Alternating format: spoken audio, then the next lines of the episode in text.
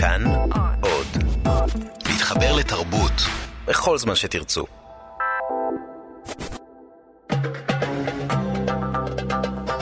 גם כן תרבות. עם גואל פינטו.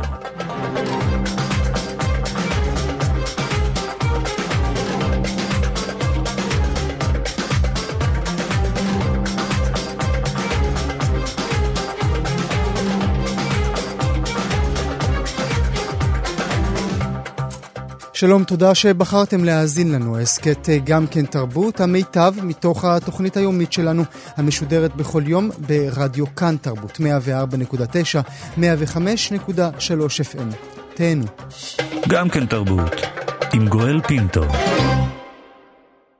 יודעים על הקומוניסטים היהודים, גם אם אתם לא יודעים כלום או יודעים רק בכלליות, כי הייתה פה מפלגה קומוניסטית עברית שפעלה בזמן המנדט ובמהלך הכנסת הראשונה, או אולי אתם רק מכירים את הסיסמה בלי חירות ומק"י, בספרה החדש של כרמית גיא, העיתונאית, הסופרת והמתרגמת, ומלמד אותנו בספרה החדש חלום ושבר את סיפורם של הקומוניסטים העבריים. שלום לכרמית גיא. שלום, שלום. תודה שאת איתנו הבוקר. אה, כמה מעט אנחנו יודעים עליהם? אני יכולה להעיד על עצמי שלא ידעתי כלום. אה, כשפנו אליי ו... והזכירו את השם הזה, הלכתי לוויקיפדיה, זאת אומרת, ממש לא היה לי מושג אה, ירוק על הדבר הזה. אנחנו לא יודעים כי... גיליתי איזו בועה קטנה, חמודה ויפה ו... ובאמת אה, שחבל שלא יודעים עליה. למה אנחנו לא יודעים עליה, כרמית? קודם כל אנחנו לא יודעים הרבה על הקומוניסטים, בשבילנו קומוניסטים זה שם ש... זאת קללה. אנחנו mm-hmm. לא יודעים מה זה ולא יודעים אה, אה, את הגוונים השונים שהיו לזה פה בארץ. אה, לפני קום המדינה ומאז אה, אה, קום המדינה. אנחנו פוסלים את הדבר הזה, זאת קבוצה שהיא מחוץ לגדר. ומחוץ לגדר יש לנו מספיק עניינים בתוך הגדר מאשר להתעסק עם אלה שמחוץ לגדר. הם תמיד היו מחוץ לגדר, או שהיה איזושהי תנועת מטוטלת שהכניסה אותם, החזירה אותם, הוציאה אותם, הכניסה אותם? לא נגיד הכניסה אותם, אבל קרבה אותם. יותר, הם היו יותר רחוקים ויותר קרובים לגדר, הם אף פעם לא היו בתוך הגדר, אבל זה נכון שבשנות ה-40, כשברית המועצות הייתה אה, בעלת ברית של המערב בזמן המלחמה לכמה שנים, ו, אה, ונחשבה, אתה יודע, הפלמ"ח שר שירים של, שירים של שירים רוסיים מסביב למדורה, אז הייתה באמת אה, אה, יותר אהדה, ואחד העדים סיפר לי שכשהוא נכנס לגימנסיה ברחביה בירושלים, כתלמיד שם, לחדר המנהל, אז הוא ראה שם על, על, על הקיר את ארבעת הגדולים, זאת אומרת, זה צ'רצ'יל ורוזוולט וסטלין mm. ו, וצ'אנקאי שקי, הם היו ארבעת ה... אתה יודע, ארבעת הגדולים. אז הייתה תקופה קצרה שהם היו נאמר, יותר קרובים לגבול ולא... ולא לגמרי מחוצה לו.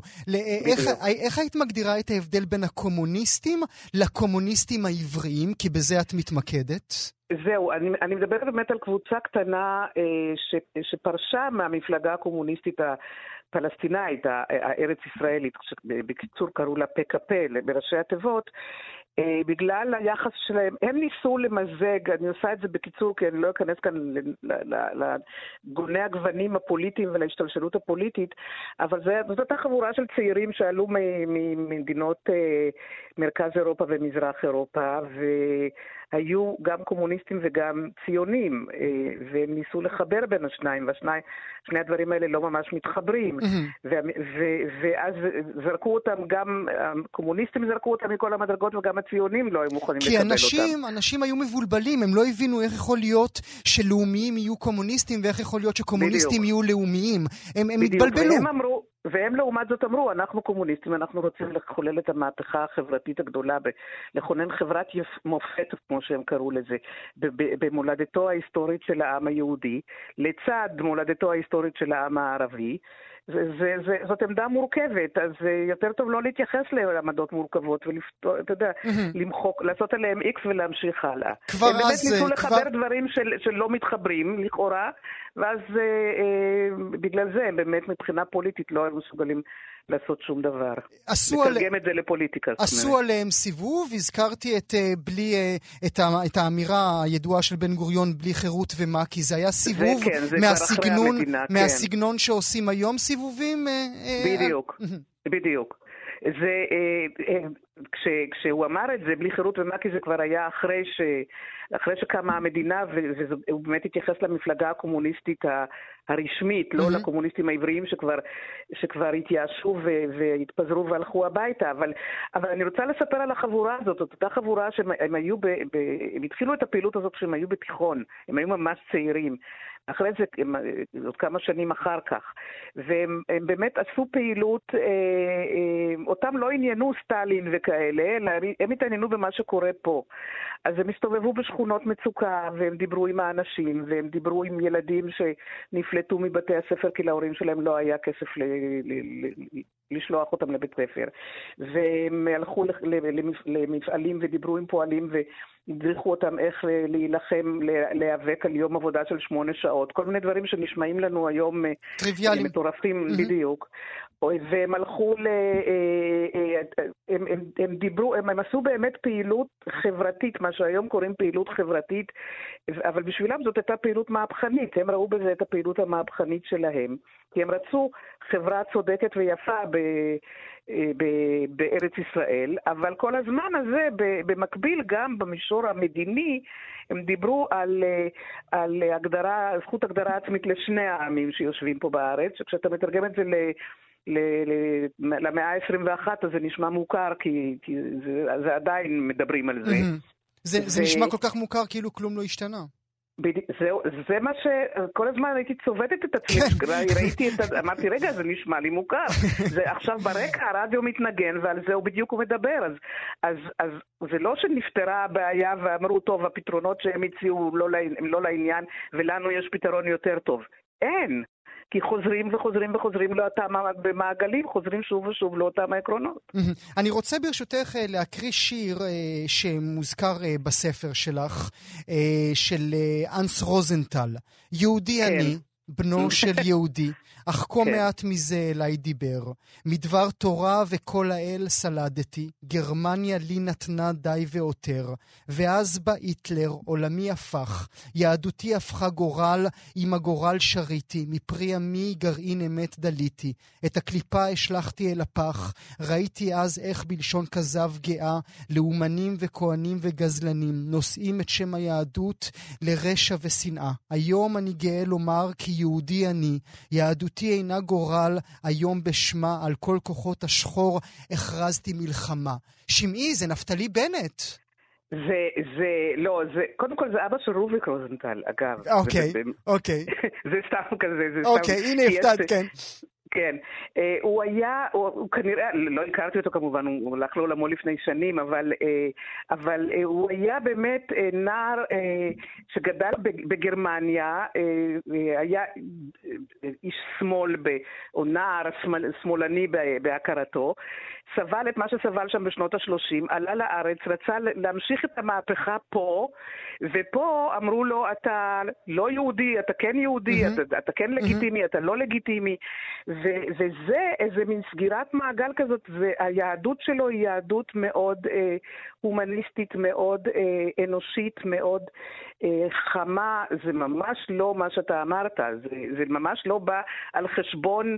אה, עם אחר, הוא מדבר על עצמו, הוא לא, הוא לא, זה לא צריך להיות אני יהודי, כי זה אומר שמישהו אחר אתה יודע שמישהו אחר הוא לא יהודי ולכן מגיע לו, אה, מגיע, מגיע לו יחס אחר.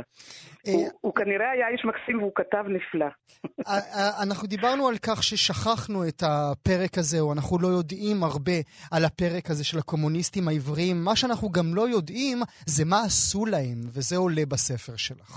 זה לא רק, זה לאו דווקא להם, אלא בכלל לקומוניסטים בכלל, לשמאל, כמו שקראתי לו, השמאל הלא לגיטימי. אנחנו יודעים הרבה מאוד על הסזון, על הסזון נגד האצ"ל והלח"י. אנחנו לא יודעים שום דבר, מעט מאוד נכתב, נגיד, נכתבו איזה שניים וחצי ספרים קטנים שאף אחד לא שמע עליהם, לצערי, למרות שהם מצוינים, אה, על מה שעשו לשמאל בארץ בתקופה הזאת. ובעידוד ובשיתוף פעולה של, ה, של הצמרת, של הנהגת היישוב עם הבריטים. Mm-hmm. זה, זה בדיוק, אה, זה, זה היה אפילו יותר חמור מבחינת ההיקפים. פיטרו אותם מהעבודה, גירשו אותם מהארץ, שלחו אותם לבתי סוהר, והיו גם מקרים שרצחו אותם.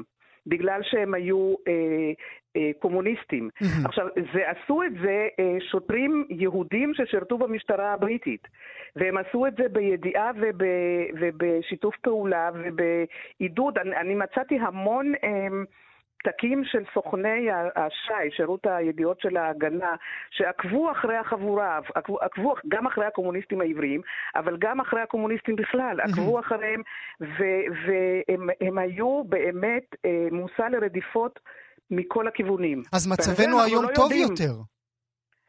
אה, טוב, אני צריכה להגיד תודה שלא מוצאים להורג היום. אולי, אולי, כרמית, אולי, אולי, אולי צריכה. עכשיו, מה שהפתעת אותי בספר, האם יכול להיות שבצלאל נרקיס, הבן של מייסד בצלאל בוריס שץ, היה שודד בנקים? זה אחד הסיפורים היותר משעשעים. כולם שדדו, זאת אומרת, זה גם... כולם, כולם. כולם שדדו וראו לעצמם, אתה יודע, מין שוד אה, רוב, רובין הודי כזה, אף אחד לא לקח את זה הביתה, אלא בשביל לממן את הפעילות של, המהפכנית שלהם, ולא היה להם כסף, כי הם באמת היו אה, כלום. אה, אז הם... היה מקרה אחד שהם שדדו בנק, אבל לעומת האצ"ל והלח"י שידעו לעשות את זה בצורה מקצועית, mm-hmm. אלה אה, פשוט עשו את זה בצורה כל כך שלומיאלית ש, שהם נתפסו. זאת אומרת, אה, צלי נרקיס אכן אה, נשפט, ו, וישב בכלא שנה, וזה היה סיפור מאוד, אה, מאוד עגוב. אה, זה באמת היה כבר ה... ה אחרית הדבר של כל, ה... של כל הסיפור. לימים הוא נהיה פרופסור מאוד חשוב לתולדות האומנות. כמובן. ו... כן. אם הם היו איתנו עכשיו אה, בשיחה, הם היו עומדים מאחורי המשפט הידוע שמי שלא היה קומוניסט בנעוריו הוא נבל, ומי שנשאר קומוניסט גם לאחר נעוריו הוא אידיוט? אה, אני לא יודעת אם בנוסח, הם, הם מאוד אהבו, רובם מאוד אהבו את התקופה הזאת. היו כאלה שאמרו לילדים שלהם, תעזבו, אה, זה לא... תעזבו, לא חשוב, זה פרק לא חשוב. ובאמת הילדים עצמם פנו אליי ואמרו לי, תלמדי אותנו משהו על זה, משום שאנחנו לא יודעים על זה כלום. לא, לא שאלנו, עכשיו חבל לנו שלא שאלנו. אבל ה, ה, אמ, אמ, אני, אני חושבת שהם, הם, קודם כל הם כולם נשארו אנשי שמאל, הם אמנם התרחקו מפוליטיקה, אבל הם נשארו אנשי שמאל בהגדרתם.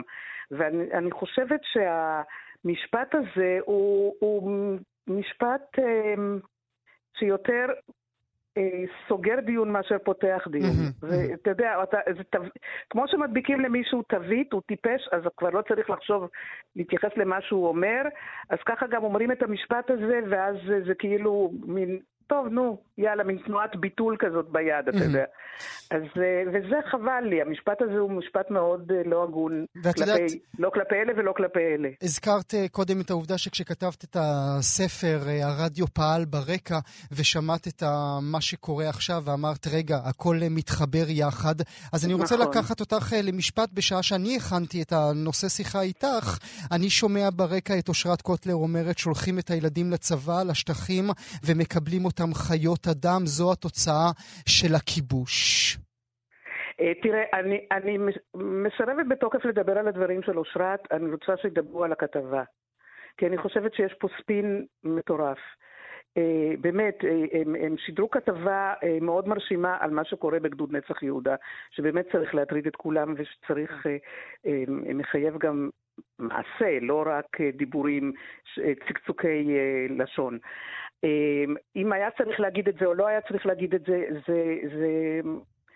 אני, אני לא רוצה להסיט לשם את הדיון, אני רוצה שידברו על, ה, על הכתבה ולא על התגובה עליה. בעולם שבו אנחנו חיים זה בכלל אפשרי, מה שאת מבקשת? זה שזה לא אפשרי, זה לא אומר שלא צריך לחשוב על זה. את יודעת, לא צריך לשאוף לזה. כל, כל כך הרבה שנים עבדת uh, ברשות השידור, uh, כולנו כאן בכאן על כתפיכם. Uh, זה, משהו ש, זה משהו שלא היה קורה ב-35 שנות, שנות העבודה שלך ברשות. אבל, אבל תחשוב גם על כל התגובות מימין שאתה שומע ואתה מקבל אותן כמובנות מאליהן. היום הכל פרוץ. אני, אני לא שומעת תגובות אה, אה, נזעמות כאלה וציוצים של ראש הממשלה כשאומרים דברים שאני נחרדת אה, אה, מהצד השני. הכל היום פרוץ. אז בואו נדבר על זה, בואו נחזור לנימוס ולכפתור של ה-BBC. הלוואי שהיה אפשר לעשות את זה, הייתי מאוד שמחה. אבל אנחנו לא שם, אז אה. תדברו על כולם, לא רק על, על תגובה אחת שלא אהבתם. אבל uh, במידה רבה, גם את, כשעבדת ברשות השידור, תמיד היית, uh, uh, אני מקווה שאני עושה uh, צדק, ותקני אותי כמובן אם אני, אם אני טועה, תמיד היית הסמן השמאלי של הרשות, כמי שתמיד אמרו, הנה, אתם רואים, כל העיתונאים שעובדים שם הם שמאלנים. ואני חושבת שעשו את זה יותר מהידיעה שאני אה, ילידת יד חנה, שהייתה קיבוץ קומוניסטי, יותר מהידיעה עליי מאשר בחינה של מה שעשיתי, של מה שאמרתי, של, מה ש... של איך שהתנהלתי בשידור, כי אני התנהלתי תמיד בצורה הכי, אה, הכי צמחונית לעומת מה שקורה היום, ש... שאפשר היה להעלות על הדעת. אבל הייתי מין סדין אדום, סליחה על הביטוי, ו... ו... היה יותר... אמ, הקונספט שלי מאשר הבחינה של מה שעשיתי באמת. והעיפו אותך, כרמית. אה, העיפו אותי המון פעמים, ואז כל פעם היו מחזירים אותי ומעיפים אותי ומחזירים אותי. בסוף הלכתי מרצון, משום שזה כבר היה כזה גועל נפש, שאי אפשר היה להישאר שם יותר. אבל זה גם היה מבחינה פוליטית, שאת היית אותו סדין אדום, כמו שאת אומרת. אה, לא, אני, אני עזבתי לאו דווקא בגלל העניין הפוליטי, אלא יותר בגלל ההתנהלות. של, אה, של כל ישראל ושלא הייתי יכולה לתת לה יותר יד. ולכן ניצלתי תוכנית פרישה מרצון ו, ועזבתי, וזה היה לפני 14 שנה. ואני לא מתחרטת אפילו לרגע, למרות שמאוד אהבתי את מלאכת השידור, אני מאוד אה, אה, מקנאה בך על עצם העבודה, אבל עוגמת הנפש שעלתה לפני ואחרי הכניסה לאולפן הייתה כל כך גדולה שכבר לא הייתה שווה את ההנאה מעצם העבודה. ופרספקטיבה של זמן, פרספקטיבה של כתיבת הספר הזה במין, אה, במין אה, מה, מכונת זמן כזו שאת חוזרת אל לפני קום המדינה, והשנים שעבדת ב, ב, בתחום, בתחום הפוליטי כמסקרת את התחום הפוליטי, והיום בו אנחנו נמצאים, אנחנו במצב טוב יותר או רע יותר? אמ, אני מניחה שגם וגם. אמ, מה ש... מה ש... אני, אני מאוד לא רוצה להיכנס לפרשנות פוליטית, אבל אמ, היום הכל מותר, זה אומר ששום דבר לא חשוב. זה, זה מין, יש איזה מין, מין דבר כזה של הכל מותר, אז טוב, נו, זה אומר שאין גם שום סולם ערכים של יותר טוב ופחות טוב, כי הכל אפשרי והכל זורם והכל הולך. אז זה מאוד עצוב לי. חלום ושבר, סיפורם של הקומוניסטים העבריים, כרמית גיא לעונג לי, אני מודה לך מאוד שהיית איתי. תודה לך, גול.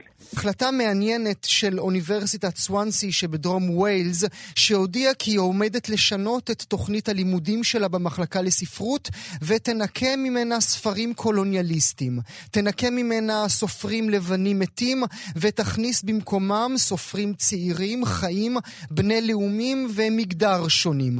אם נפתח את הקאנון, הם אומרים שם באוניברסיטה, אז נפתח גם את הרוח. יחד עם זאת, צריך לציין, הם אומרים שם שהם ימשיכו ללמד את אותם כותבים לבנים מתים כלשונם, כי אם אתה רוצה לשנות את הקאנון, אתה צריך להכיר את הקאנון. נדבר על זה, על ההחלטה הזאת, נעשה זאת עם הדוקטור דינה חרובי, מרצה לספרות פוסט-קולוניאליסטית באוניברסיטת תל אביב וסמינר הקיבוצים. בוקר טוב לך, תודה שאת איתנו הבוקר. בוקר טוב. כשאנחנו אומרים אה, ספרות קולוניאליסטית, אנחנו מתכוונים למה? לא, אני, כשאנחנו אומרים שאנחנו נלמד ספרות פוסט-קולוניאליסטית, זאת אומרת שאנחנו נהיה מודעים ליחסי הכוחות בין האימפריות הקולוניאליסטיות שהתיישבו בכל הארצות האלה, ושבעצם קבעו גם מבחינה כלכלית, גם מבחינה תרבותית, ערכים מסוימים שעל פיהם שפטו את כל מה שקרה במדינות הללו. שפטו את מה שקרה באותן מדינות וגם שפטו את הספרות. בוודאי. הספרות בכלל, כשהיא לא טעמה את הקודים התרבותיים של המערב, היא בכלל לא נחשבה כספרות. זאת אומרת, לא, לא, לא רק שלא התבוננו לכיוונם וקראו את מילותיהם, אלא גם זלזלו בהם. בוודאי, בוודאי, והם לא זכו להכרה בדרך כלל. עכשיו, באמת... על, על איזה תקופות אנחנו מדברים ברגע הזה בזמן שהתחילו אנשי הספרות להבין שמשהו, אה, בור גדול חסר לנו בלימודים? אוקיי, okay, אני חושבת שבעצם הספר של אדוארד סעיד אוריינטליזם החיה מחדש דיון שכבר היה קיים, פרנץ פנון, אלבר ממי ורבים אחרים כתבו על הדברים הללו, אבל הטקסט של אה, סעיד היה כל כך חזק ויצר כזה אימפקט, שבעצם לאחריו צצו מחדש כל הטקסטים האלה, ובכלל כל העניין של לימודים פוסט-קולוניאליים נולדו בעקבותיו. בשנות ה-80, 85 התחילו כבר באוניברסיטאות ללמד קורסים פוסט-קולוניאליים. זאת אומרת, קורסים שהתבוננו ביחסי הכוחות האלה, שניסו לנקות קצת את, ה, את ה, מה שקרה בעקבות האימפריות, mm-hmm. ההשתלטות, ולראות מה יש שם, איזה תרבות הייתה שם, האם אפשר, אם אפשר בכלל לגלות מה היה שם. אבל זה, לא ג... אבל, אבל זה גם לא סוג של קולוניאליזם חדש, מודרני, כי שוב זה התבוננות על מה קרה שם, מה נאמר שם, איך הילידים חיו, קמו ואכלו? תראה, יש בעיה מאוד גדולה, כי באמת החוקרים הגדולים הפוסט-קולוניאליים, בעצם נול, חלקם נולדו בהודו, נולדו בארצות שהיו תחת כיבוש, ועשו מסלול והגיעו לאוניברסיטאות הגדולות בארצות הברית, כמו עומי בבא ורבים אחרים. ולכן הרבה פעמים אנחנו אומרים, הקוריקולום שלהם הוא גם תרבות מערבית. אבל בכל זאת יש ניסיון, גייסי ספיבק עושה את הניסיון הזה, יש ניסיון לחזור ולהתחקות אחרי מה שהיה שם, ולנסות להחזיר מבט, כאילו כל הזמן המערב יסתכל על המזרח, כמו שסעיד אומר, ובעצם קבע מיהו המזרח ביחס למערב. Mm-hmm. והיחסים האלה היו ברובם היררכיים. המערב, הנאור, הרציונלי, מסתכל על האקזוטיות של המזרח וכולי. והרצון הזה לנסות להחזיר מבט, להתבונן במעבר, כל הקטגוריה הזאת של הלובן שנולדה. אנחנו לא, רק, לא, לא רק מסתכלים על השחורים, אלא השחורים יכולים להסתכל על הקטגוריה הזאת. מי זה הלבנים האלה? החזרת המבט הזאת היא כבר תהליך מאוד משמעותי. ו- אבל את מדברת על קורסים ייחודיים או ייעודיים לנושא הזה. זה לא שבקורסים, במחלקות הרשמיות, ניפו ספרים והכניסו אחרים במקומם. תראה, קודם כל אני חושבת שזה תהליך שהולך וקורה. אמרתי, כמו שזה קרה בלימודי מגדר, יותר ויותר טקסטים של נשים נכנסים לקאנון ומלמדים אותם. גם פה, כאילו, כל אוניברסיטה קודם כל יש לה לימודים פוסט-קולוניאליים, וגם בקורסים הכלליים, הספרותיים, אני חושבת שמכניסים כבר. יש כבר שמות שזכו להכרה, שאתה לא יכול להתעלם מהם, ג'מייקה קינקד, אה, רוי, כאילו, יש ספרים שזכו כבר... אבל אלה, אבל אלה סופרות של שני העשורים האחרונים. נכון, אנחנו אבל... אנחנו לא חוזרים 100, 200, 300 שנים אחורה. תראה, נורא קשה לגלות את הטקסטים האלה. זה לא העבודה שלנו? זה גם העבודה שלנו, אני חושבת, אני חושבת שזה גם העבודה שלנו, אבל גם, קודם כל, תראה, הרבה, נגיד, אם אנחנו חושבים על טקסטים אפריקאים וכולי, הרבה מהם אולי לא שרדו, כמו שאמרנו, מכיוון שהם לא היו רלוונטיים, הרבה מהם לא שרדו. ב', הרבה פעמים הם נכתבו אולי, מי שרצה באמת לכתוב ולפרסם, כתב בשפת הכיבוש. הוא, הוא כתב בצרפתית, וזה כבר סוג של עיוות. כי כשאתה מאמץ שפה, כמו שקאמיו אה, אמר, השפה היא המולדת. ברגע שאני מאמץ שפה, אני מאמץ גם קודים תרבותיים. אז uh, אותם אנשים שכתבו, שנולדו בקולוניות האלה ושכתבו בשפת הכובש, כבר יש עיוות. אז, אבל המאמץ לגלות את הטקסטים האלה הוא בהחלט משמעותי וחשוב. האם אותו, אותו מאמץ עליו את מדברת הוא מאמץ של, ה, של הבון טון של השנים האחרונות, או דבר שאת מגדירה כאמיתי? לא, אני חושבת שזה קורה באמת בהרבה מאוד מקומות. יש ניסיונות כאלה, כן. אני באמת חושבת שזה קורה באמת. תראה, זה תהליך מקביל למה שקרה ללימודי נשים ולימודי מגדר, mm-hmm. בדיוק.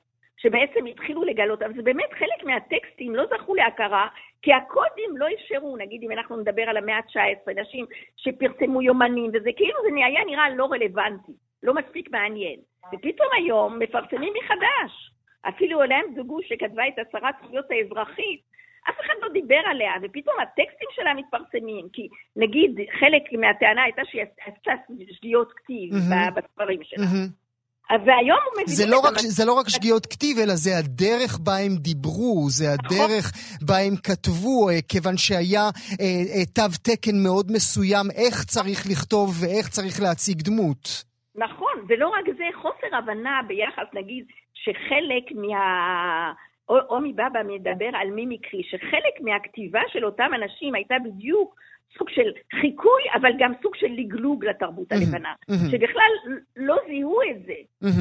אוקיי? זאת אומרת, הם היו די מתוחכמים, שהרבה פעמים הם גם חיכו, כי הם הבינו שרק דרך חיקוי הם יוכלו להתקבל לקאנון המערבי, אבל מצד שני הכניסו בחיקוי הזה הרבה פעמים לגלוג לתרבות הזאת. אני חושב עכשיו במהלך השיחה שלנו, הדוקטור אה, חרובי, שאולי גם במידה רבה המדינות האלה יצרו את הבעיה של עצמן, כי גם אם אני אלך לאותן מדינות, גם שם הקאנון שלהם במזרח יהיה מערבי בעצם. נכון, זה מה שאני אומרת, שכאילו באוניברסיטאות באינדיה וזה, כשאנחנו רואים את החוקרים הגדולים, רומי בבא נחשב, גיא סביבה, הם בעצם הגיעו לאן שהגיעו בזכות התרבות המערבית, בזכות המסלול הזה שהם לקחו. Mm-hmm. נכון? נכון מאוד, שזה כאילו הרבה פעמים בעיה. האם, אה, לספיבק יש מאמר מאוד מפורסם, האם המוכפף יכול לדבר? האם האנשים האלה בכלל יש להם קול? האם יש לנו יכולת להקשיב לקול שלהם? ואין לנו.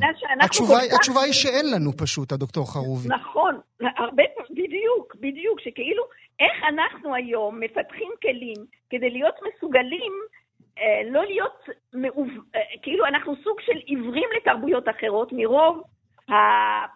כל האפרטוס שיש לנו אנחנו רואים דרך העיניים של התרבות שלנו, אנחנו לא יכולים לראות אחרת. אפשר, אה, אנחנו עוד מעט אה, נקיים כאן אה, שיחה עם שתי נשות כאן תרבות, גם ענת שרון בלייס ושירי לב-ארי, בכל הנוגע למדף הספרים העברי, אבל אפשר להשוות את מה שאת אומרת עכשיו לכל מהלך ארס פואטיקה של השנים האחרונות והכנסת הסופרים המזרחים אל תוך הקאנון העברי. בהחלט, זה בדיוק מקביל לזה. למרות שהניכוס המהיר הזה הוא גם קצת בעייתי, אבל בהחלט, כאילו כל הטרנד החדש, אה, ועדת ביטון... אני, אני, אני, מפ, אני מפחד מהמילה טרנד, ושם הבעיה שלי, שם הבור שאליו אני נופל. אוקיי, כל הרצון, אני חושבת שבכל זאת המהלך הזה הוא משמעותי. אני חושבת שוועדת ביטון, למרות כל הביקורת שהייתה עליה, אני חושבת שאנחנו שומעים יותר על טקסטים מזרחיים, אני חושבת שיש יותר הכרה בכתיבה הזאת, אני חושבת שזה קורה בפועל.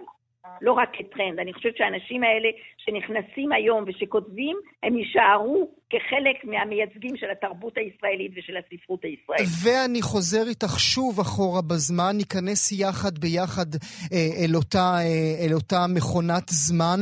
מה יהיה עם כל מה שפספסנו? מילא עכשיו, הסופרים החדשים, הצעירים, או בני דור ההמשך של עמוס עוז ודוד גרוסמן, אבל אלה שהיו איתם יחד באותו דור, אלה שהיו עוד לפניהם דורות קודם? אז תראה, פספסנו כל כך הרבה טקסטים במאות הקודמות בתרבות הצרפתית וכולי, פשוט נמחקו של נשים שבארכיונים לפעמים מצליחים לפרסם פה וחד, אבל נעלמו, הם אינם. יש ניסיונות מאוד גדולים ללכת ולחזור אחריהם, אבל אנחנו לא מצליחים. גם פה, אבל פה זה ארץ צעירה, אולי עוד יצליחו לחלץ כמה שמות ולהתעניין שוב. גם אני בטוחה שחלק התפרסמו ולא זכו להכרה ולעניין, ויש רצון לקריאה מחודשת של הטקסטים האלה. אני חושבת שזה לא רק לגלות אותם, אלא לקרוא את הטקסטים האלה באופן אחר. ומילה לסיום, אם אני נותן לך כותרת אחת, וזה הספרות הקולוניאליסטית, מי המייצג, שם אחד, המייצג הגדול ביותר לכותרת הזאת? אני, לא, מבחינה ספרותית אתה כן, מתכוון? כן, כן. תראה, יש כל כך הרבה שמות, באמת, היום, לא, כאילו דווקא חשבתי בישראל אולי לחשוב גם על האתיופים. כאילו לחשוב על, על באמת מגוון של תרבויות ולתת ביטוי ולתת אופציה לקרוא את הטקסטים האלה. ולא להתמקד באמת, עמוס עוז, לקאנון הכל כך לבן. כן. מה שמעניין בכתבה שהפניתם אותי אליה, שגם הפרס הזה הוא בעצם ניתן לסופרים שגילה... מתחת לגיל 39, כן, נכון, צעירים ממש. כן, נכון. את מדברת על פרס דילן תומאס, שהאוניברסיטה כן, הזו, כן, אוניברסיטת כן. סוואנזי, היא אחראית עליו. טוב, נאמר לך תודה על השיחה המעניינת הזאת, הדוקטור דינה חרובי. אני מודה לך מאוד שהיית איתי הבוקר. אוקיי, תודה, בבקשה. כאמור, אנחנו עכשיו פותחים אה, את העולם כולו בפניכם, ואנחנו שואלים אה, שתי שאלות הקשורות ללאונרדו דה וינצ'י. שאלה המרכזית, הראשונה, האם סלווטורי מונדי, היצירה שנרכשה במחיר שיא של 450 מיליון דולרים, האם היא באמת צוירה על ידו, ואם כך, מדוע מוזיאון הלוב בפריז, על פי הדיווחים, מסרב להציג אותה? ושאלה נוספת, קטנה יותר, האם פסל קטן שמוצג במוזיאון ה... V&A הוא מעשה ידיו של ליאונרדו דה וינצ'י, ואם כך, זה יהיה הפסל הידוע היחיד שדה וינצ'י יצר. נמצאת איתנו עכשיו אה, שלומית שטיינברג, עוצרת בכירה של המחלקה לאומנות אירופה במוזיאון ישראל, כדי לעשות לנו קצת סדר. שלום לך, תודה שאת איתנו הבוקר. בוקר טוב. נתחיל עם השאלה הגדולה. אתמול הטלגרף בכותרת ראשי, הטלגרף הבריטי, בכותרת ראשית אה, מודיע שהלוב בפריז מסרב להציג אצלו את הסלווטורי מונדי. כמובן שזה יצר שיח מאוד גדול בעולם האומנות. בערב עצמו הלוב מודיע שלא כך, שהם דווקא כן נמצאים באיזשהו סוג של משא ומתן, אבל תמיד מעל היצירה הזו תעמוד השאלה הגדולה, האם באמת דה וינצ'י צייר את זה, או אחד אחד מתלמידיו? אני חושבת שאתה נוגע כאן בבעיה שהיא הולכת וגדלה בתולדות האומנות. אנחנו, הדור שלי לפחות, אה, אלה שלמדו בשנות ה-70 וה-80 אה, באוניברסיטאות, התרגלו שמי שמכתיב את האמת בתולדות האומנות, אלה הם ההיסטוריונים, ולא בתי המכירות. ובעצם מה שקרה, חל שינוי. סלווטור מונדי לא היה משהו שכשאנחנו למדנו על ליאונרדו דה וינצ'י, לימדו אותו. לא לימדו יצירות שלא היו קנוניות.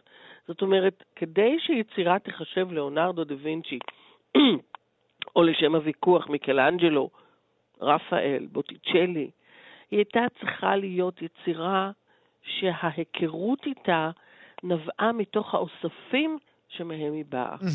אנחנו מדברים פה על תהליך שנקרא פרובננס. בעצם לכל יצירה יש היסטוריה, וככל שההיסטוריה של היצירות הייתה מבוססת יותר, ועם פדיגרי, קצת כמו עם חיות מחמד mm-hmm. יקרות, אפשר היה לדעת מהיכן היא באה, לאן היא נדדה, והאם באמת יש היגיון לחשוב מעבר לבעיות של סגנון. Mm-hmm. ואז מה קרה? לאיזה רגע עכשיו, בזמן את לוקחת אותנו? אנחנו בעצם, כשאנחנו מדברים על יצירה כמו סלווטור מונדי, כי היו המון, אם אתה זוכר, במהלך השנים פתאום מצאו איזה דיוקן בעליית גג של אישה עם צמא ועוד כל מיני כאלה. אה, ומהבחינה הזאת גם הפסלון הנחמד הזה של ה-19 אינץ' שנמצא בוויקטוריה ואלברט, mm-hmm. הוא גם חלק מהסיפור, ותכף ניגע בו, כי זו הייתה השאלה השנייה שלך. בעצם אנחנו נכנסנו היום למקום אחר. יש המון עיתוני אומנות מקוונים. כל אחד מאיתנו יכול ללא תשלום להיות מנוי לעיתון אומנות, ולקבל את כל המידע הכי חדש, הכי מעודכן על הבוקר, או לכל היותר בצהריים. וכשאתמול דיברתי עם התחקירנים של התוכנית שלך, לי כבר היה מעיתון מקוון אחר שאני מנויה עליו, מידע על זה שהלובר כבר חזר בו. Mm-hmm. ואמר, לא, לא, לא, לא, לא, מה שקרה זה בסך הכל דבר נורא פשוט. אנחנו שלחנו מכתב פנייה לאותם אה, גורמים בנסיכויות שאמורים להחזיק בתמונה, וביקשנו אותה לתערוכה הגדולה הרטרוספקטיבית שאנחנו עושים ל-500 שנה למותו של ליאונרדו. זה שגם אנחנו עכשיו, אגב, אה, גואל, אה, הגענו לרזולוציות של יורצייטים. כן. פעם היו עושים את התערוכות. כן, יש לנו עכשיו גם 500 וגם 350, אנחנו כבר לא כן. יודעים איפה אנחנו נמצאים. אבל עשינו... אני יודעת, אני צריכה להשאיל את הרמברנט של מוזיאון ישראל. אה, את משאילה? את משאילה את הרמברנט שלך? כן. אוקיי, בסדר, אם את צריכה מישהו שייסע איתו, אם את צריכה שמישהו ייסע איתו, אני אשמח לעשות את זה בשבילך. אני בטוחה אה, שתעשה את זה נפלא. בואי נעשה, בואי נעשה עכשיו סדר. אז אנחנו יודעים שהסלווטורי מונדי, 450 מיליון דולר, זה הגיע לכותרות כל העולם. אנחנו יודעים כן. שזה בלובר באבו דאבי, אנחנו יודעים שהלובר בפריז אה, אולי כן, אולי לא. מי בסוף... מחכה לתשובה לפחות. מחכים לתשובה. מי יעשה לנו סדר? אני מניחה שהאוצר הרלוונטי בלובר, אבל um, יש בעיה... הוא רוצה את זה על הכתפיים שלו? אני חושבת שיש פיתוי נורא גדול להביא יצירה כל כך קונטרוברסיאלית מבחינת השיוך שלה. האם זה באמת היה ליאונרדו, האם זה היה לואיני, האם זה היה סלאריו. היו לו שם תלמידים מאוד מאוד מוכשרים, שיכול מאוד להיות שבאמת אחד מהם עבד על התמונה והוא בא ושם, קצת כמו רובנס, את הפיינל טאץ'. כן. ש, שנתן לזה גם את הגושפנקה. לנו למשל באוסף, רק ככה לתת דוגמה, יש יצירה שנעשתה על ידי אומן צעיר נחמד בשם אדם קרמרריוס, שחי בכרונינגן במאה ה-17. מי שחתם על היצירה היה המורה שלו, יעקב בקר, mm-hmm. כדי לומר, אני נותן גושפנקה שהיצירה טובה מספיק. Mm-hmm. כי קרמרריוס לא היה מוכר, אבל רצו לעזור לו להתקדם. אז הדברים האלה קורים, המורים כן לפעמים נתנו את האישור, אבל כאן אין חתימה. כן, אין חתימה בכלל. והסגנון הוא באמת, התמונה היא פייפייה, אין מה לעשות. לא, ככה או כך, לא משנה מה, זה המחיר, המחיר, כמו שאמרת, בית, בית המכירות הוא זה שיצר זה את ה... ש... זה בעצם מה שקורה, נוצר איזה הייפ שהולך וגובה, ו... ו... וגדל, וזה נהיה מטורף. כשאנחנו זוכרים, בעצם הזיכרון שלי ושלך, אני מניחה, דומה, הקודמת שאנחנו זוכרים אותה היא האישה בזהב. כמובן. כמובן. אז שים לב מה קרה.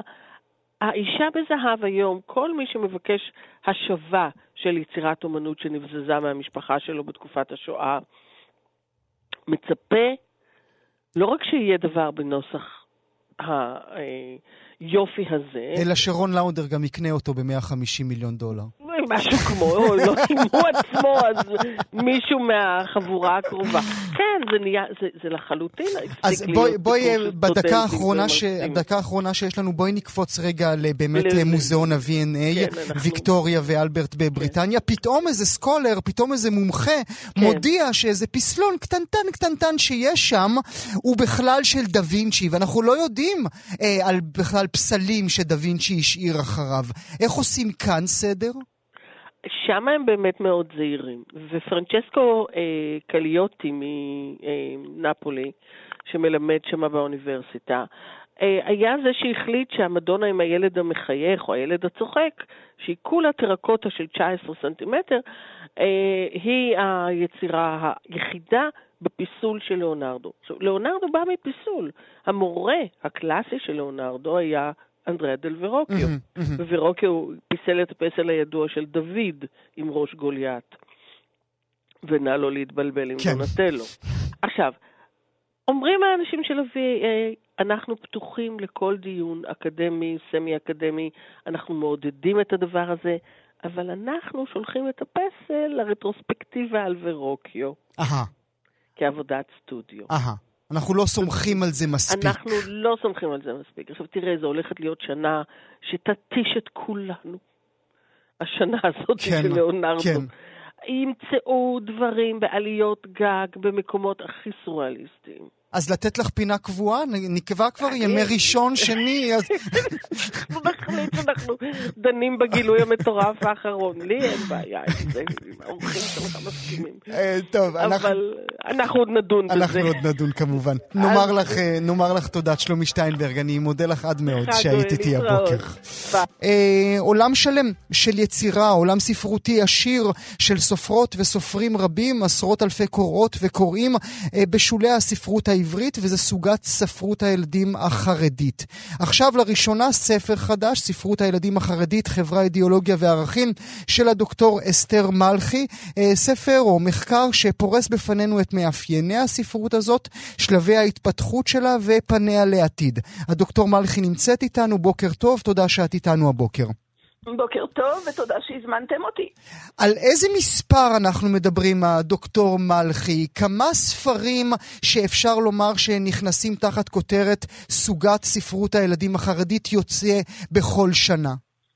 יש בעיה אה, לענות על השאלה הזאת, מאחר והספרייה הלאומית מפרסמת את מספרי הספרים וכמובן אה, כותבת אינפורמציה כזאת ואחרת, אבל אינה ממיינת לפי סוג הקהל הנמען. Mm-hmm. זאת אומרת, אין לנו מדור בספרייה הלאומית שסופר ספרים שמיועדים לחוג חרדי כן. או חוג אחר אבל, אבל. אם נצטרך לתת איזה גרוסו מודו, אה, אה, מספר כללי... אני יכולה לומר, מש... מספר אני לא יכולה לומר, כי אי אפשר לספור, אבל אה, אני יכולה לומר שזה ענף שזה מה שהדהים אותי בהתחלה, ענף שהתחיל ככה בקטן ובשקט, אבל יצר ז'אנר ספרותי עצום, רחב וגדול, מתחילתו כספרות ילדים לגיל הרך, mm-hmm. בכיתות היסוד, ועד ההתפתחות העצומה גם של ספרות יפה למבוגרים. כן, כמובן. שזה אנחנו, תהליך אנחנו נדבר, מעניין מאוד. אנחנו כן. נדבר על כל זה. אה, בואי נלך רגע אחורה. מה הספר הראשון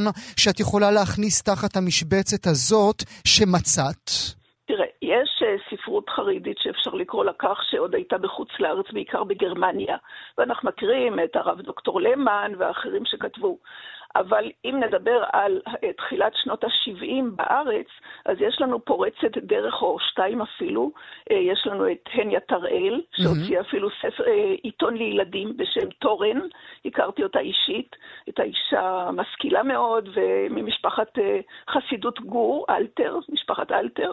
והיא התחילה לכתוב, ואחריה פורצת הדרך הרצינית הייתה יוכבד סאקס, שהתחילה להוציא בבני ברק, התחילה להוציא עשרות חוברות mm-hmm. לילדים בגיל הגן ובגילאי כיתה, כיתות א' זה נולד, זה נולד מתוך החוסר, מתוך הבנה בדיוק, שהעולם בדיוק, הספרותי כן. החילוני לא יכול להעניק להם את מה שהם בדיוק. זקוקים לו. זה בדיוק, אני מתארת בספר, אה, כי אותי הדהים העניין הזה, איך פתאום קם ז'אנר חדש שלא היה מוכר ולא היה ידוע אף פעם.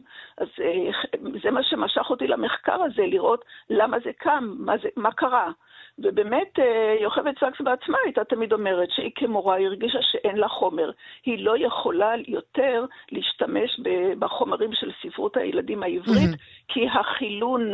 נכנס אה, בערכים שונים של המשפחה, באופן טבעי, באופן כן. טבעי. זה כאשר, כבר כאשר לא. התאים לבתים שלנו, כמו שאומרים, זה לא התאים למורות ולגננות. עכשיו, אנחנו מדברים על סופרות וסופרים שאנחנו אה, ב- ב- בציבור הכללי כמעט ולא מכירים, אבל אנחנו מדברים על סופרות וסופרים שכתבו, מה, מאות של ספרים, נכון? המוני, המוני, המוני, זה היה... אה, לא רק נשים, גם. גברים. אבל בעיקר, אני טועה כשאני אומר בעיקר נשים? אני טועה? אה, הרוב המכריע בוודאי נשים, Mm, אוקיי. היום הן מאורגנות יפה מאוד מהמם. בבית הסופרת, בראשותה של אה, הסופרת המאוד חשובה, אה, הגברת לאה פריד. כן. אה, ויש להם מועדון סגור כזה, שהן תומכות אחת בשנייה, לומדות יחד אה, דברים עכשיו, אנחנו חשובים. מדברים- אנחנו מדברים- ורק שנייה, זה מדובר, זה למעלה ממאה שמאורגנות רק בקבוצה הזאת. יש ודאי גם אחרות שאינן בקבוצה בכלל. ומדובר על מכירות של מאות אלפי עותקים אה, המונים, ומתורגמים. גם לשפות אחרות עבור קהילות נכון, חרדיות אחרות נכון, שנמצאים נכון. ברחבי העולם. נכון. מה הרגע שאת יכולה לקחת אותנו בזמן, ברשותך, הדוקטור מלכי, ולומר לנו שמשהו השתנה, שגם שם, בז'אנר הזה, בסוגה הזאת, הם נפתחו יותר אל העולם? בוודאי, ללא ספק. וזה בדיוק מה שאני רוצה להוכיח בספר, שברגע שהחומות קצת ירדו, קצת נפלו, הרבה דברים עברו מצד אל צד, מהחברה הכללית, מהעולם הגדול, אל החברה הח- החרדית, שדרך אגב, אי אפשר לכלול אותה תחת כותרת אחת חברה חרדית, יש שם כן, גוונים, תתים של תתים, כן. גבלים, כן, מכל הצדדים, זה, זה מטעה לומר החברה החרדית, זה לא כך. יש אה, קבוצות שונות ומגוונות ומרוחקות מאוד אחת מהשנייה גם כן. ברגע שחל שינוי בחברה החרדית, השינוי מיד עבר לספרות הילדים, וזה מתבטא גם בשינוי יש רגע בתכנים. בזמן שאת יכולה להצביע אני, עליו? תראה, אני, אני חושבת שזה התחיל בסוף שנות ה-90, אני קוראת לזה שנות האלפיים, כדי להראות איזה ציון דרך כזה. שנות האלפיים מראות תחילתם של תהליכים מרתקים, מהירים מאוד, מאוד מהירים, שקורים גם בחברה, ומיד אה, באים לידי ביטוי בספרות, גם בספרות הילדים וגם בספרות המבוגרים. אני אפילו מעיזה לומר יותר מזה, אני אומר ששינויים בספרות משפיעים גם על החברה. זאת אומרת, יש דו-שיח בין החברה לספרות, זה נושא שמוכר לנו במחקר, וזה קורה ממש לעינינו גם בחברה הזאת וגם בספרות הזאת. אה, קם מישהו ומוציא לאור איזה נושא, למשל, אף פעם לא כתבו על הילד השונה. טיטאו אותו מתחת לשטיח. לא היו ילדים מיוחדים. היום החינוך המיוחד החרדי כל כך נפוץ וכל כך פורח. אז, אז מה, אז מה הביצה כך... והתרנגולת? האם קודם צריך את השינוי פנימה? אי אפשר. אני חושבת שזה דו-שיח. זה דו-שיח שהולך ומתפתח כל הזמן. היום יש ממש סופרים פורצי דרך שכותבים על נושאים שלא חלמנו שפעם יעלו על הכתב או יעלו על דל שפתי האנשים, ויש לזה ציבור ענק של קוראים. ובעקבות הפורץ דרך הראשון, כמובן נתבעים האחרים. למשל, אני חייבת להזכיר את הרב חיים ולדר, שהוא ממש פורץ דרך. הוא התחיל בספרות ילדים, והיום הוא כותב גם למבוגרים. הוא יועץ חינוכי, הוא גדל בחיפה, שזה רקע אחר. זה לא בני ברק, זה לא ירושלים, זה לא בית שמש. הוא יועץ חינוכי, הוא בעיריית בני ברק אדם חשוב, מנהל את כל הנושא של טיפול בחיי משפחה ובילדים מיוחדים וכולי וכולי. והוא כותב, כתב את הסדרה הנהדרת, הפופולרית, ילדים מספרים על עצמם. עכשיו, כבר בכותרת הוא בעצם אומר את הכל. לא אני מספר על ילדים, אלא הילדים מספרים, זאת אומרת המיקרופון או העט ביד של הילדים. למה, למה זה כל כך יוצא דופן עבור לא החברה לא החרדית? כי, כי זה לא היה פשוט. זה לא היה, למה? כי במסורת היהודית, אז אנחנו יודעים, שאל אביך ויגדך, זאת אומרת, שמע בני מוסר אביך, אתה תלך בשרשרת, כל מה שהתרבות של אבא שלך, הוא מעביר אליך, ואתה תעביר לבן שלך. היום זה פתאום משתנה, זאת אומרת, הילד מקבל נוכחות בפני עצמו. באופן טבעי. אבל קשה לשאול את uh, כל העניין שקשור uh, למיניות, כי גם בספרות הכללית, ספרות הכללית המיועדת לילדים, גם היא כמעט כן. ולא עוסקת במיניות, ובכל זאת, יש נושאים שהם עדיין טאבו עבור הספרות הילדים חרדית? בספרות הילדים, כן, יש נושאים שעדיין טאבו. אה, למשל, חיים ולטר שהזכרנו, הוא בספר שלו כן מזכיר מאוד בעדינות ברמיזה ילד, ש... או יל... כן, אני חושבת שזה ילד שעבר אה, הטרדה מינית, אבל הוא לא יזכיר את הביטוי הזה, חס וחלילה. חלילה, mm-hmm. כן? אלא הוא אה, בעדינות וברגש, והעצה שלו כמובן שילך להורים ויספר את מה שקרה. אבל למשל הנושא של בתים חד-הוריים, של נישואים שניים, של גירושין, של אה, קנאה בין אחים, של ילדים מיוחדים, כמו שהזכרתי מקודם, אלה נושאים שפעם לא היו, והיום מבחינת התכנים יש שינויים גדולים, וגם לא רק התכנים, גם התבניות. תבניות משתנות, למשל... אבל רגע, לפני התבניות, כן, לפני התבניות, כן. אה, כי מעניין אותי התוכן עצמו. את אומרת שהיום סופרת וסופר חרדי שנמכר במספר רב של עותקים, יכול לספר את סיפורו של בית אה, אה, אה, אה, שיש בו רק אימא או רק אבא, כן, וזה יתקבל. כן. נכון, זה יתקבל, אבל תלוי גם בסגנון כמובן. הסגנון הוא מאוד עדין, הוא מאוד אה, שואף להראות את הטוב. זאת אומרת, ודאי שאם אישה נשארה לבד, אז יהיה מאוד טוב שגם יהיה גבר שם ויהיה אה, חיים נהדרים בין הילדים החדשים, אחד לשני. התחילה בזה להפריד באמת בספר היוצא מן הכלל שלה, אפשר לקרוא לך אימא. שזה לא לגיל הרך, זה נגיד לכיתות בינוניות, ה' ו' ומעלה. אני ממליצה גם למבוגרים לקרוא את הספר הזה. על באמת אה, שתי משפחות חד-הוריות שמצטרפות. האם הילדה יכולה לקרוא לאימא החדשה במרכאות, לקרוא לה אימא. וכמובן שיש נבירה, ב, ב, זה לא מובן מאליו. זה מובן מאליו שהיא צריכה לקרוא לה אימא.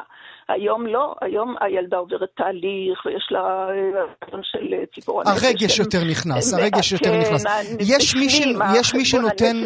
יש מי שנותן סטמפה, מי שנותן חותמת על אישורם של הספרים בוודאי, האלה? הם מועברים בוודאי, לאיזשהו בוודאי. סוג של, של צנזורה? בוודאי, בוודאי.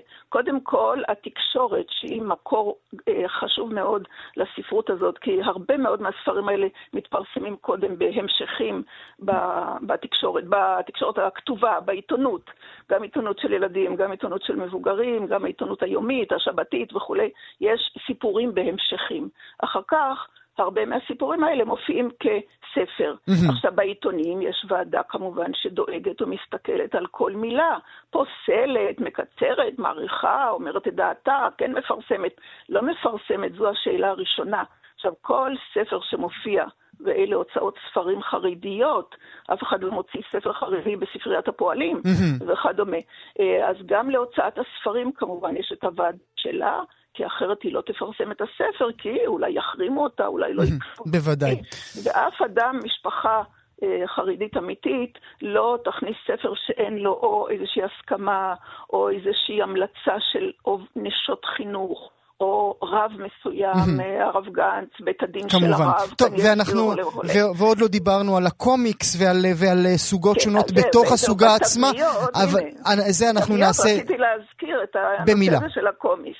קומיקס. במילה. כן, שזו תופעה שבכלל לא ברורה, איך מתאים לילדים חרדים העניין של הקומיקס, וזה חידוש של שנות האלפיים, וזה חידוש טוטאלי, וזה חידוש בעל היקף, כאן אני כן יכולה לומר לך מספרים, אם בשנה שעברה, לפי הדיווחים של הספרייה הלאומית, יצאו לילדים אה, 80 וכמה ספרי קומיקס, 60 וכמה מהם מיועדים לציבור החרדי. מדהים, מדהים. טוב, אנחנו כמובן, אה, אנחנו נמשיך את השיחה הזו בהזדמנות אחרת. בשמחה. הדוקטור אסתר מלכי, ספרות הילדים החרדית, חברה, אידיאולוגיה וערכים. אני מודה לך גם על הספר וגם על השיחה הזאת. תודה שהיית איתנו. תודה לכם, תודה לכם, יום טוב. אנחנו אצים רצים אל הנושא הבא שלנו. הוא התחיל את הקריירה שלו ב-1955 כשוליה אצל אה, פייר בלמה. ב-1965 התחיל לעבוד בפנדי. ב-83 כבר מונה לראש בית האופנה שנל. בראשו עמד עד אתמול. אתם בוודאי מכירים אותו כאיש עם השיער הלבן, עם הקוקו, שתמיד חבוש במשקפי שמש. אנחנו מדברים על מעצב האופנה קארל לגרפלד, שמת אתמול בגיל 85. נמצא איתנו עכשיו אה, רונן לוין, מרצה בכיר במחלקה לעיצוב אופנה במכללת שנקר. תודה לך שאתה איתנו הבוקר. בוקר טוב, מה שלומך? איך הוא הצליח אה, באמצע שנות ה-80 לקחת אה, בית אופנה שעברו, שעת, ש, שעתידו היה בעבר, אה, שהתהילה שלו הייתה בעבר, ולהפוך אותו לדבר הסקסי ביותר כמה עשורים אחר כך?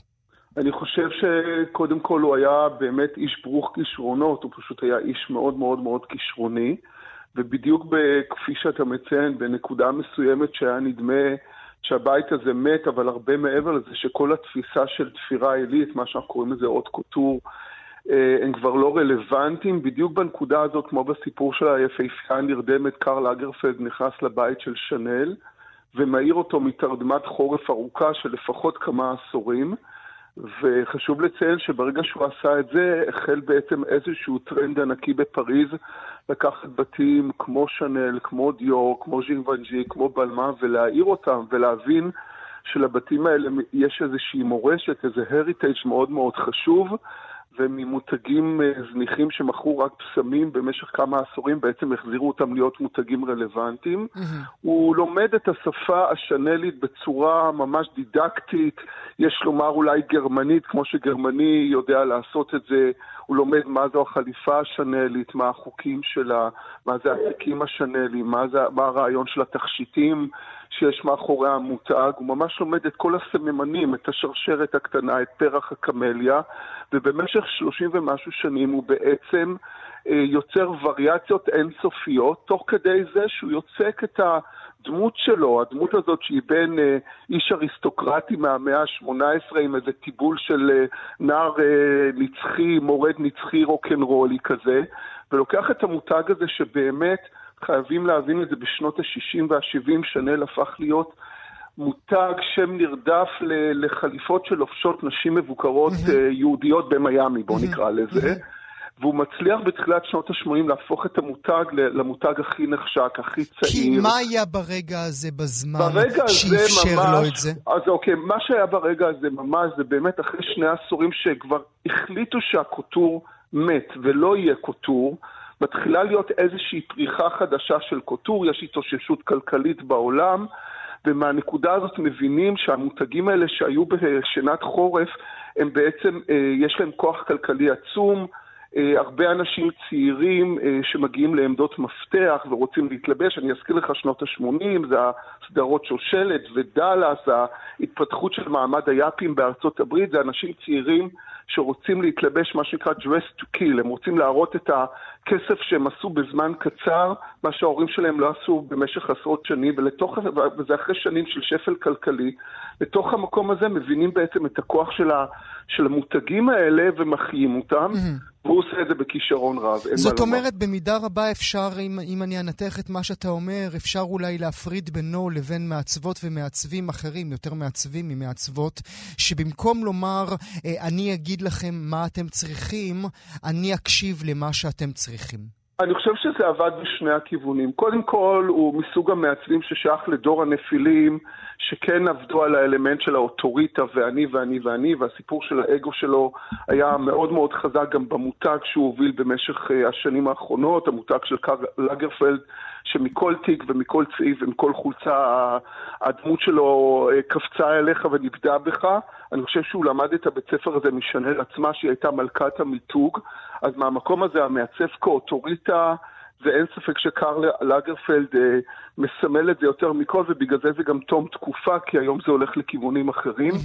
מעבר לזה, הוא הריח, הוא ממש הריח את רוח התקופה, הוא הבין מה קורה, בדומה לאיב סן לורן, נגיד, שעבר לגדה השמאלית, איפה שהסטודנטים נמצאים, הם הבינו שהעולם עובר מ...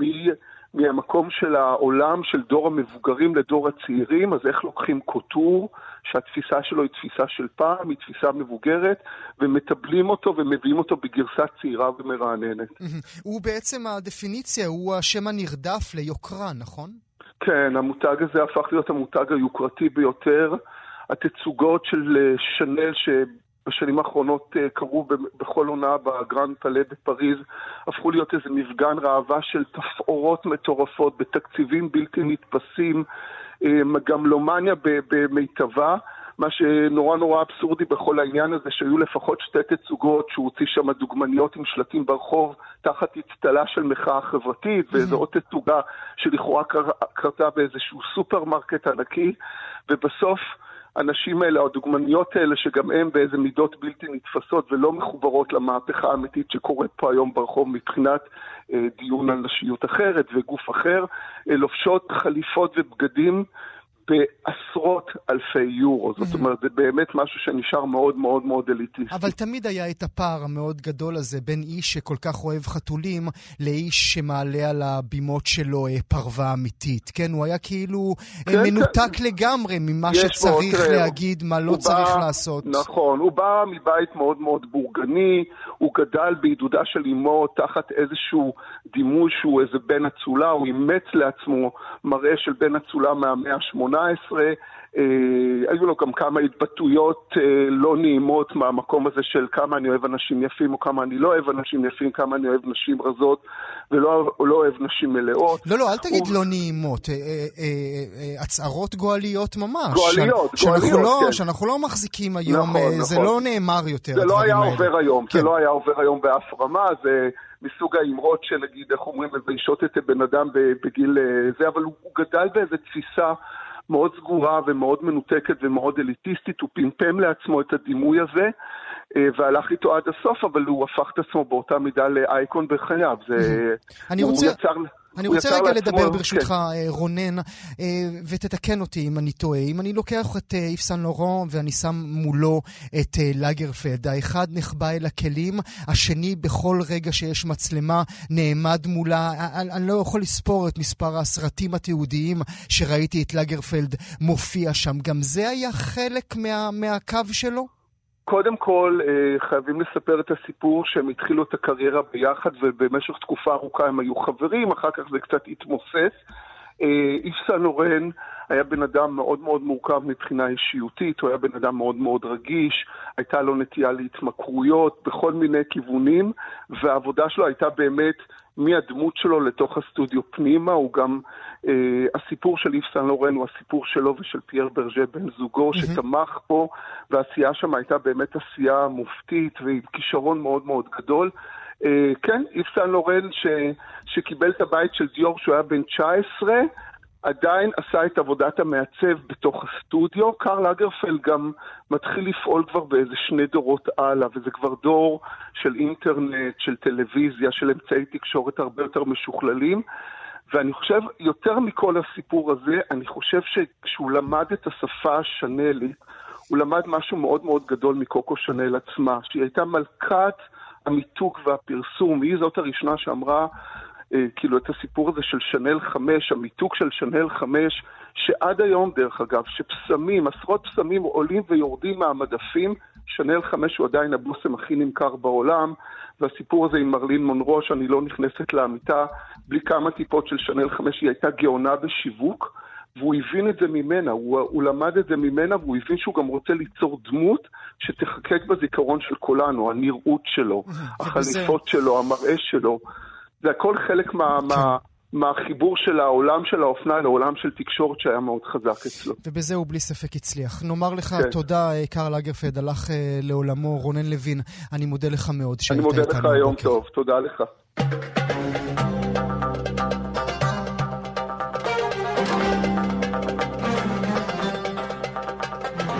כאן הגיעה לסיומה תוכנית נוספת של גם כן תרבות. כרגיל, אנחנו שולחים אתכם לעמוד הפודקאסטים שלנו, עמוד ההסכתים, בכתובת כאן.org.il/פודקאסט. שיהיה לכם מה להאזין. תודה שהייתם איתנו.